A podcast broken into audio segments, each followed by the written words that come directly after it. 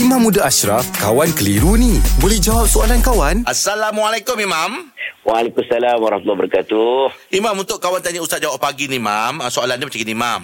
Dia tanya tentang hukum. Jika kita hanya memaksa diri melakukan solat tanpa rasa cinta dan takut kepada Allah, hanya buat kerana dipaksa, Imam, jadi apakah hukum dia, Imam? Okey, baik. Pertamanya, solat dia ada solat fardu, ada solat sunat. Okey. Betul. Kalau solat fardu, dia suka ke, dia tak suka ke, dia kena buat. Betul. Dia wajib. Mm-mm. Itulah syarat sebagai seorang Muslim. Dia kena buat, buat juga walaupun dipaksa. Mm-mm. Walaupun dipaksa, dia kena buat. Sebab sebab nama benda itu benda yang wajib. Betul. Okey, kalau benda sunat, walaupun pun dipaksa, kalau dia buat dia dapat pahala lah.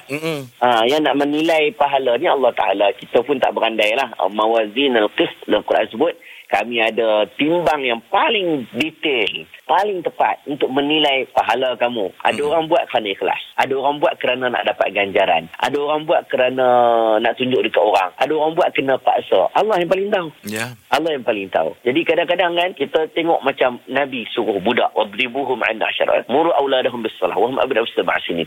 Suruh anak kamu solat ketika umur tujuh tahun. Ketika umur sepuluh tahun, rotan dia kan. Mm-mm. Itu macam paksaan tu. Yeah. Dan diorang pun tak ada lah kata diwajibkan untuk solat. Sebab diorang masih kanak-kanak balik-balik. Tapi Mm-mm. kenapa Nabi suruh? Kenapa Nabi paksa? Sebab solat ni dia kadang-kadang kena paksa. Dia jangan nak tunggu, nak tunggu. Saya tunggu ikhlas dululah baru nak solat. Tak. Mm-mm. Solat dia kena paksa diri. Paksa Mm-mm. diri, paksa diri.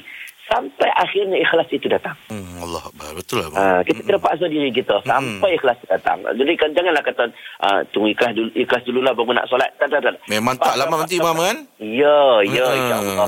Baik, kita paksa, lepas tu kita praktik, kita praktis, Maman. Ya, betul. InsyaAllah. Jadi kalau ditanya apa hukum dia, bukan isu hukum. Isu dia adalah wajib kena buat. Kalau hmm. wajib, fardu, solat fardu, kena buat. Paksa diri kena buat. Hmm. Tapi kalau kita dalam keadaan kita dibuat dengan keredaan, dengan kecintaan, Mm-mm. itu lebih fakta lagi. Allah tambah lagi. Ha, InsyaAllah. Terima kasih, Imam. Alhamdulillah, selesai satu kekeliruan. Anda pun mesti ada soalan kan? Hantarkan sebarang persoalan dan kekeliruan anda ke sina dot my sekarang.